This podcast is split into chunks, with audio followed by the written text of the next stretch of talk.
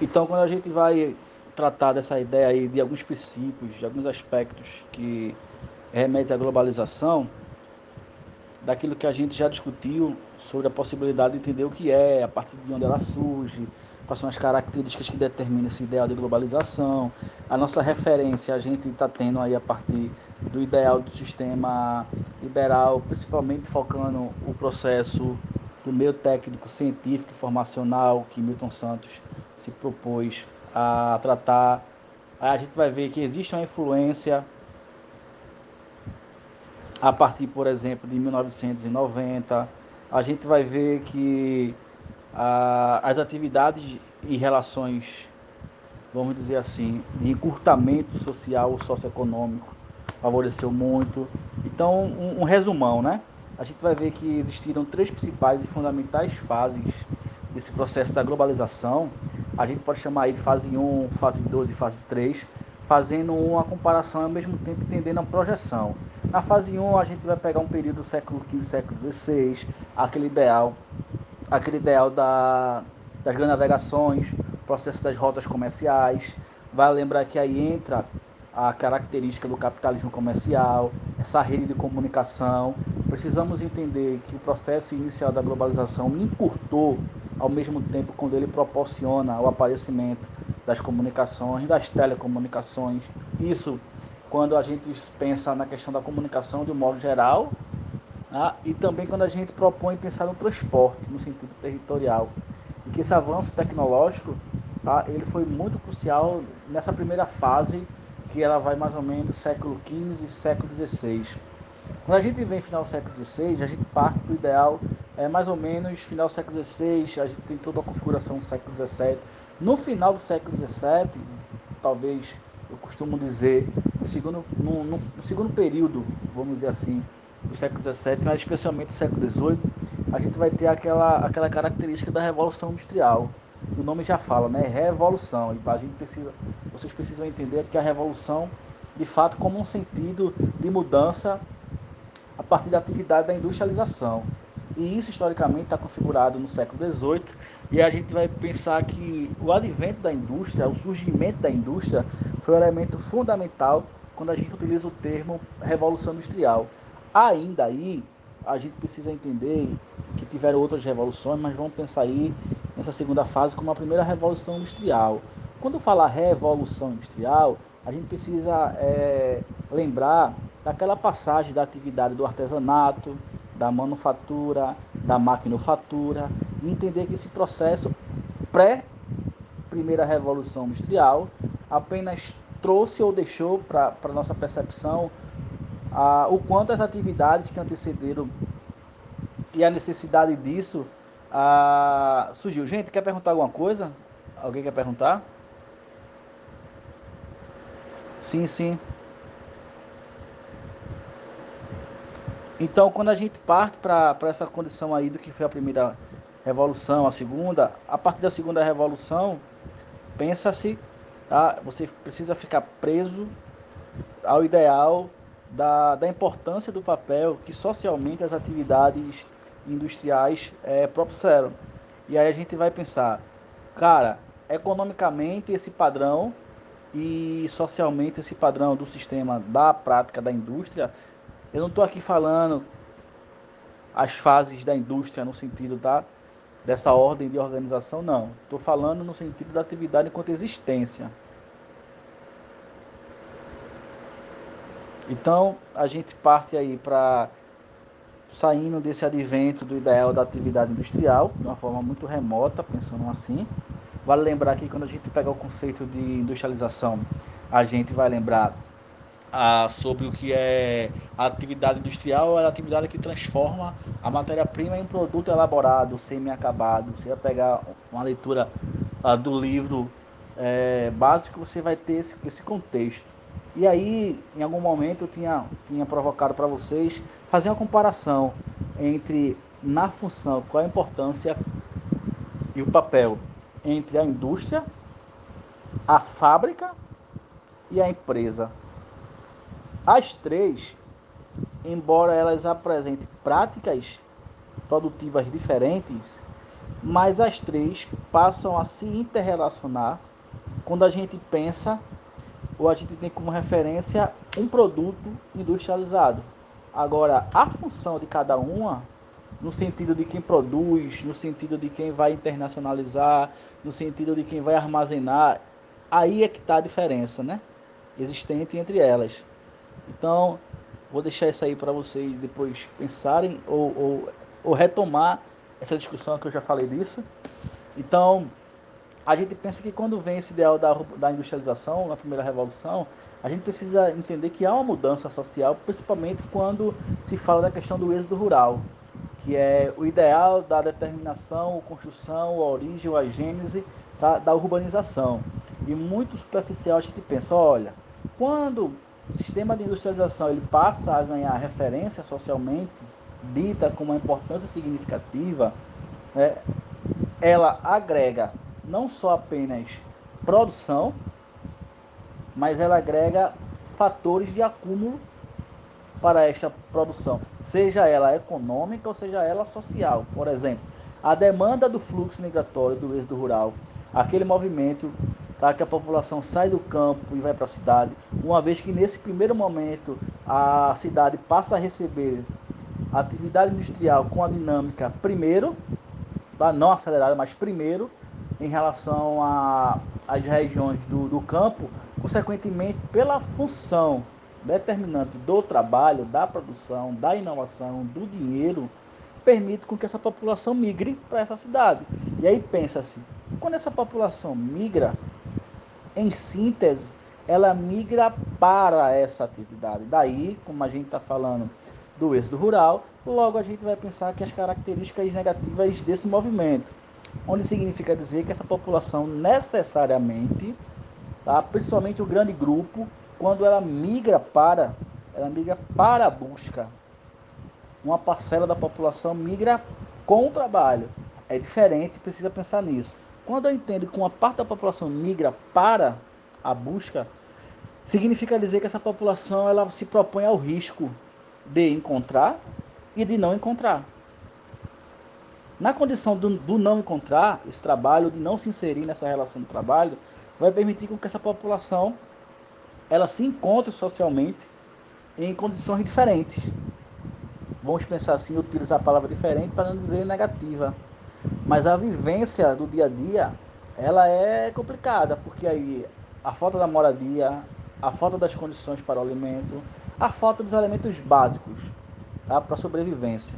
E aí, quando a gente vem trazer essa condição da urbanização, pensa-se que a indústria, sim, foi um elemento fundamental para esta finalidade, mas a gente precisa pensar que a partir da indústria surge a relação das telecomunicações, surge a relação dos transportes, surge o comércio. Para você ter uma ideia, no Brasil, a urbanização no Brasil ela só surge depois de 1970, especialmente em 1974.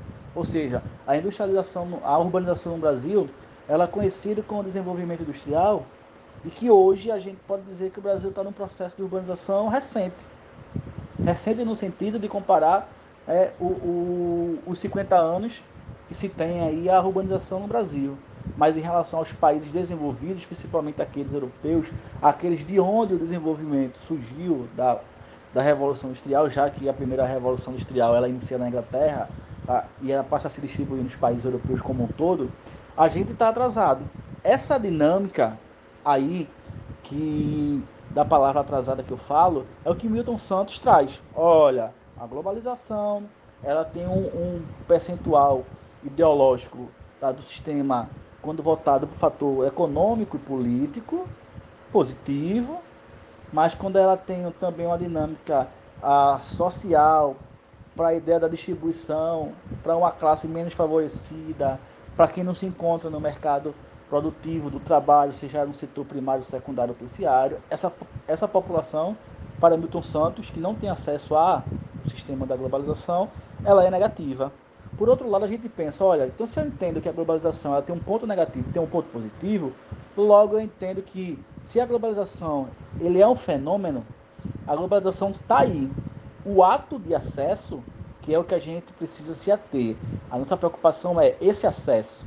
Porque o, o fenômeno, o sistema, ele está aí.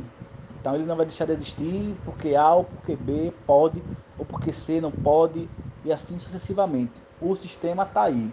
É em que condição eu entendo que determinado grupo ou classe vai se aproximar para usufruir desse sistema. Esse é o grande fator que, que eu pressuponho que vocês precisam entender. Por quê? Porque quando eu entendo que o sistema ele já está determinado, e se eu entendo que há um grupo que acessa e outro grupo que não acessa, bem, quais os motivos me permitem entender que aquele grupo que acessa e aquele grupo que não acessa? Qual a diferença? O nome, né, se a gente for buscar pela palavra etimológica, a condição desse acesso é o quê?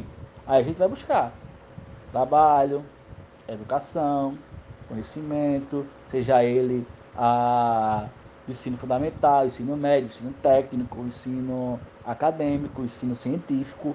Se há falta desse, desse investimento, provavelmente você precisa entender que vai haver uma falta também do trabalho. Porque a gente está pensando, está falando de um momento que a modernidade ela surge com, segundo Milton Santos, com o ideal perverso ligado ao crescimento da ambição do capitalismo. Então, se eu entendo que há um grupo que não se propõe a esse desenvolvimento, consequentemente, esse grupo ele vai estar no ideal negativo. Se a gente for, se a gente for pensar isso no, num processo populacional, a gente iria chamar isso de superpovoamento, onde também se chama de macrocefalia, que é uma relação é, comparativa entre o total de população e o espaço em que essa população reside. Se essa população ela está num hábito possível de se inserir no mercado de trabalho, bom, mas pode ser que o espaço ele não ofereça o trabalho quantitativo para essa população. Ruim. Isso quer dizer o quê? Isso quer dizer que se a população é uma população qualificada e a região ela não oferece a possível relação do trabalho, consequentemente essa população vai fazer o quê? Vai migrar.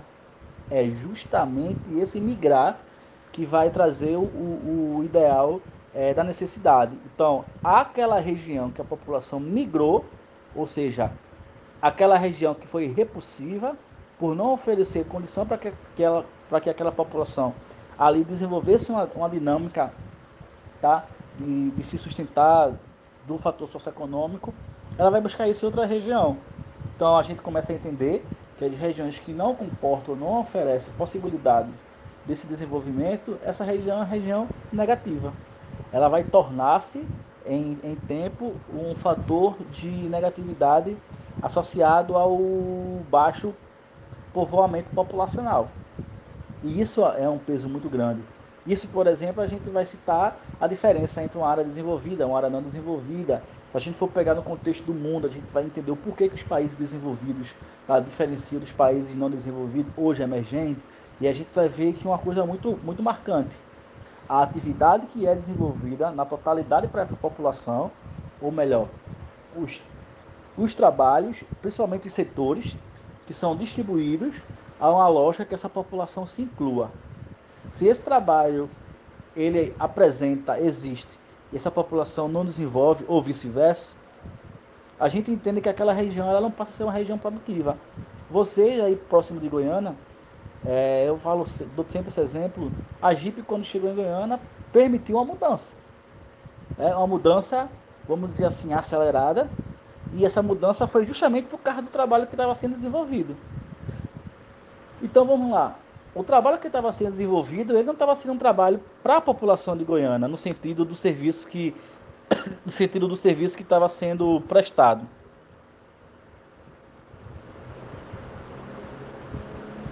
Então, o que é que a gente é, segue?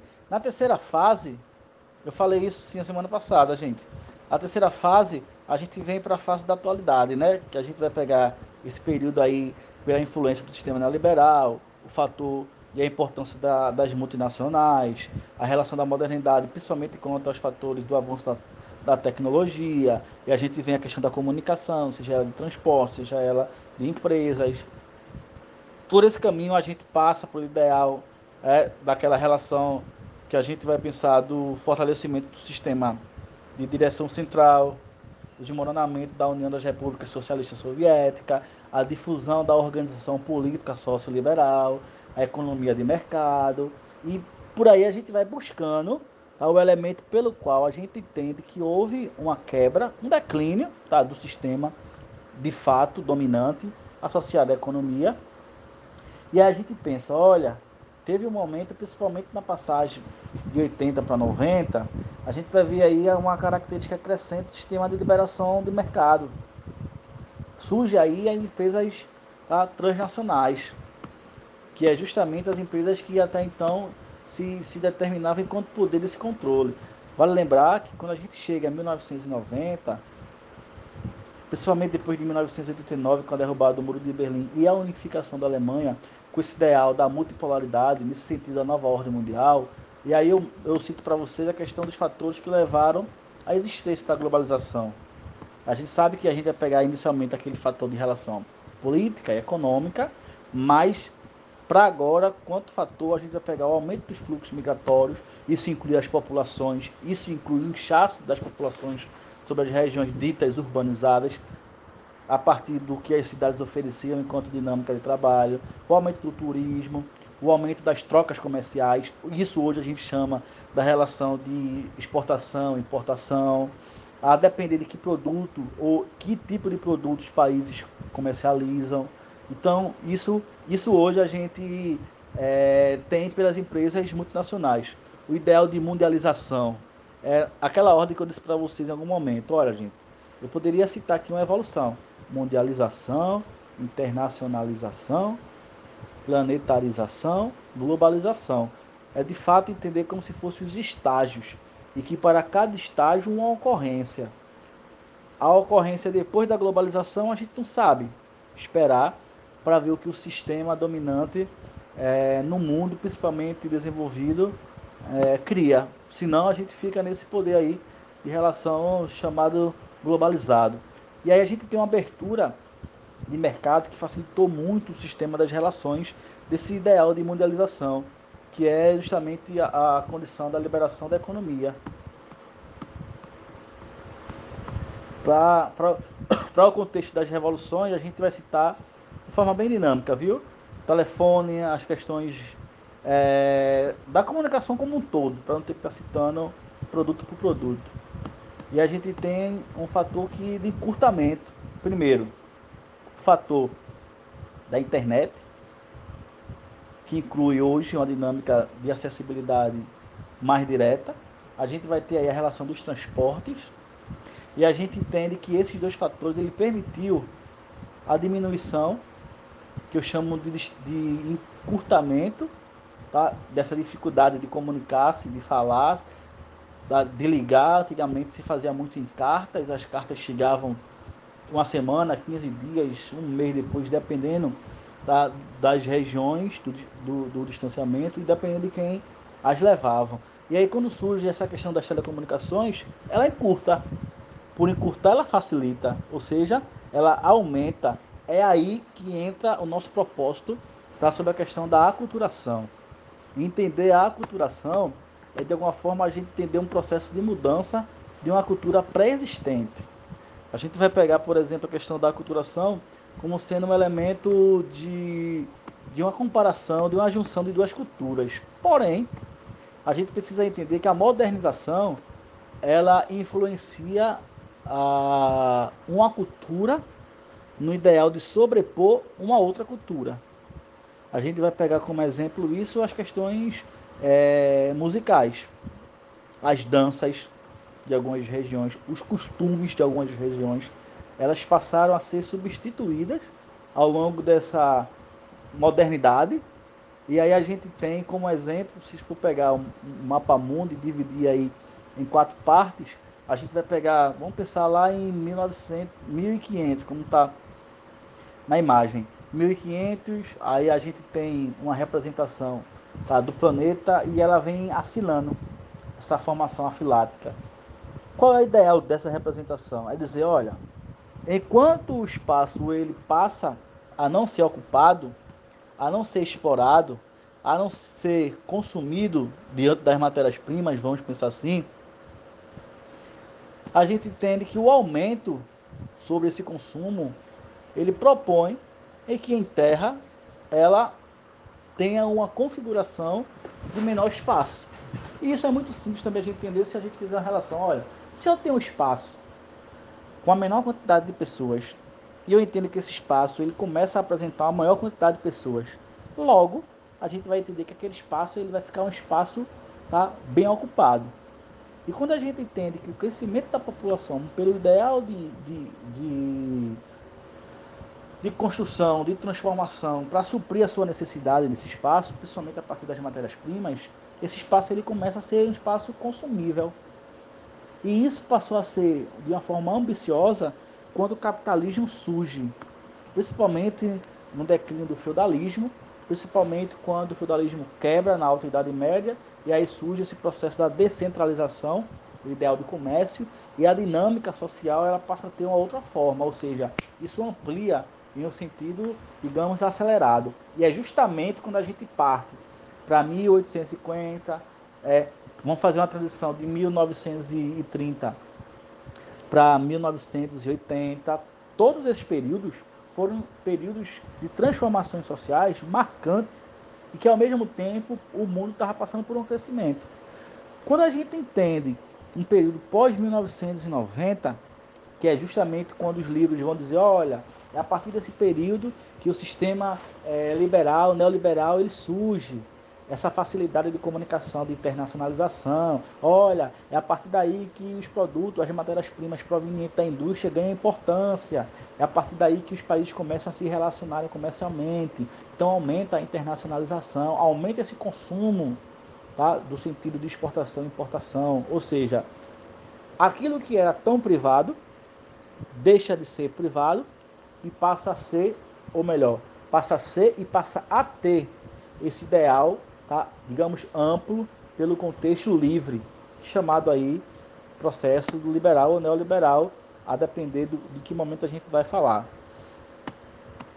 Então, quando a gente vem o foco aqui para a questão da aculturação, entende-se, né? A aculturação é, ela vai ser um processo de aquisição, podendo também ser uma troca ou reiteração entre duas culturas. Só que aí eu penso, como assim troca e reintegração e interpretação de duas culturas.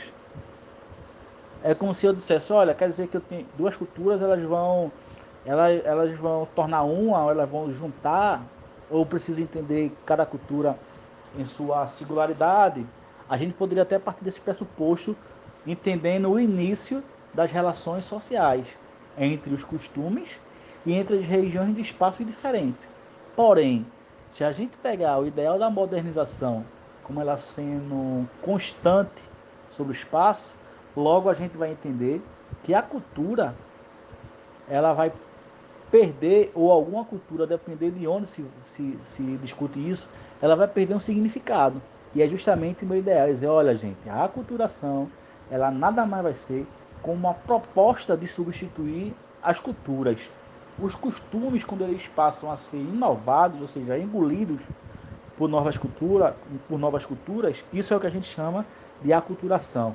Então, a aculturação no início ela tem o ideal de querer que você entenda que é uma relação ou um modelo de interpretar, mas a gente precisa entender que a cultura que a gente tem hoje não é a mesma cultura do passado. Algumas coisas continuam, muitas coisas se perderam, e aí a gente entende que a aculturação ela trata dessa ideia da substituição, que é quando se fala é, das diferentes culturas, é, numa questão aí que a cultura diferentes, sem que nenhuma imponha completamente a outra, ou seja, de alguma forma ela vai impor.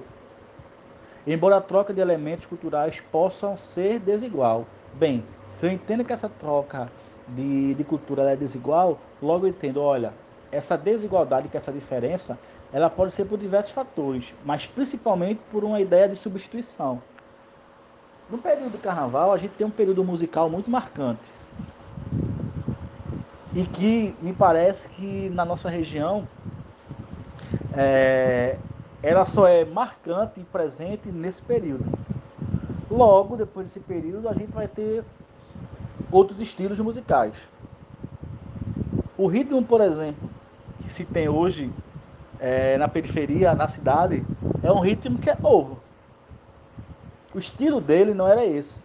Ou seja, essa predominância, ela substitui, ou seja, ela sobrepôs sobre a cultura que a gente já tinha do, do passado. Ou seja, é uma forma de aculturação. Mas entende, ou entende-se por aculturação, quando há uma, uma substituição por completo desse sistema.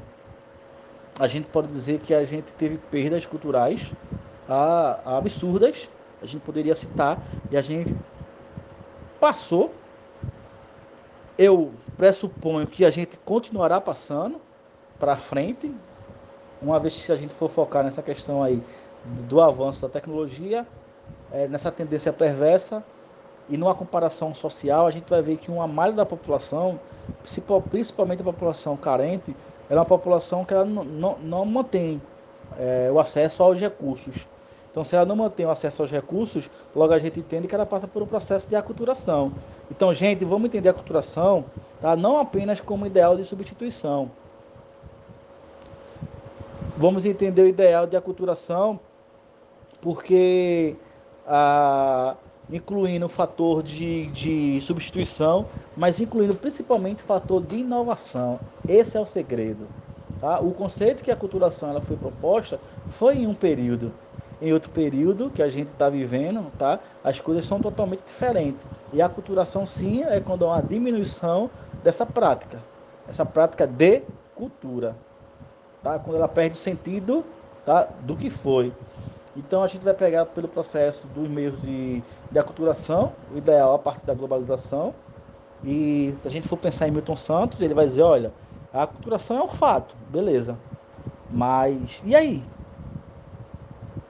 Que é que eu vou, o que é que eu vou entender disso? Ela é positiva, ela é negativa? Ela foi necessária? Por, por ter sido uma questão é, automática no sentido de crescimento das relações entre as pessoas?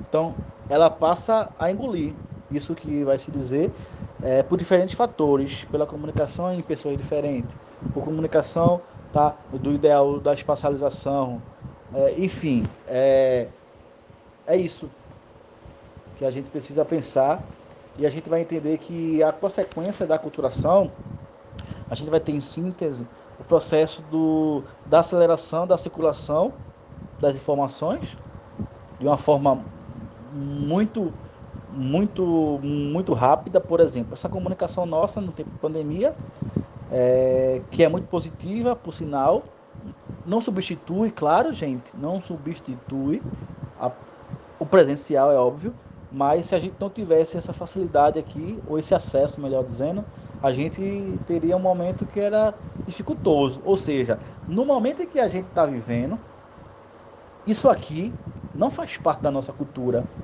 Eu não estou dizendo isso aqui o computador, não estou dizendo isso aqui a internet, estou dizendo esse, essa rotina, entendendo cultura como esse processo contínuo, essa rotina nossa, ela não fazia parte. Ou seja, nesse momento a gente sofre um processo de uma partilha, de uma mudança, que a gente pode chamar isso de aculturação. Então aplique o termo aculturação como um ideal de fenômeno associado a essa relação também da globalização. E que bom que a gente está tendo essa oportunidade. Tantas e tantas pessoas não têm essa oportunidade de seguir por uma plataforma e estar tá com esse contato possível. Tá? Não resolve no sentido de substituir, tá? Que fique claro. Mas ele, ele resolve no ponto de que a gente precisa entender que ele é está sendo e vem sendo útil de alguma forma. Então, ainda enquanto consequência da culturação, a gente vai pegar esse processo da homogeneização, as novas formas de dependência, o agravamento das condições tá, de vida social. Quando a gente pensa no ideal da cultura indígena, por exemplo, a perda das relações dos costumes, sobre a questão do avanço do homem branco da modernidade. Aí é uma aculturação permanente. Então vamos pensar assim: eu tenho uma aculturação permanente e eu posso ter uma aculturação sazonal, periódica. Vamos pensar em permanente e periódica. Para o nosso momento de pandemia, a gente tem um processo de aculturação periódica. No exemplo indígena sobre a mudança dos costumes culturais, a gente tem uma aculturação permanente. Então, sempre que você pensar na mudança do que se tinha enquanto cultura, aí é tentar imaginar ou, ou tentar entender. Bem, isso aí é uma permanência ou isso aí é, é um periódico? Então, se é por um eventual momento, então é periódico. Então, se ele é periódico, você identifica que período e por quê. Exemplo, período ah, de carnaval ou São João. Geralmente as músicas que a galera coloca não coloca música específica da época. Principalmente a galera mais nova. Porque vem de uma, de uma época diferente e por vir de uma época diferente, né? Ah, os costumes cultu culturais foram outros e assim sucessivamente. Só para a gente se colocar também nesse contexto do que é a, a aculturação. Tranquilo, gente? Tudo bem para vocês? Alguma dúvida?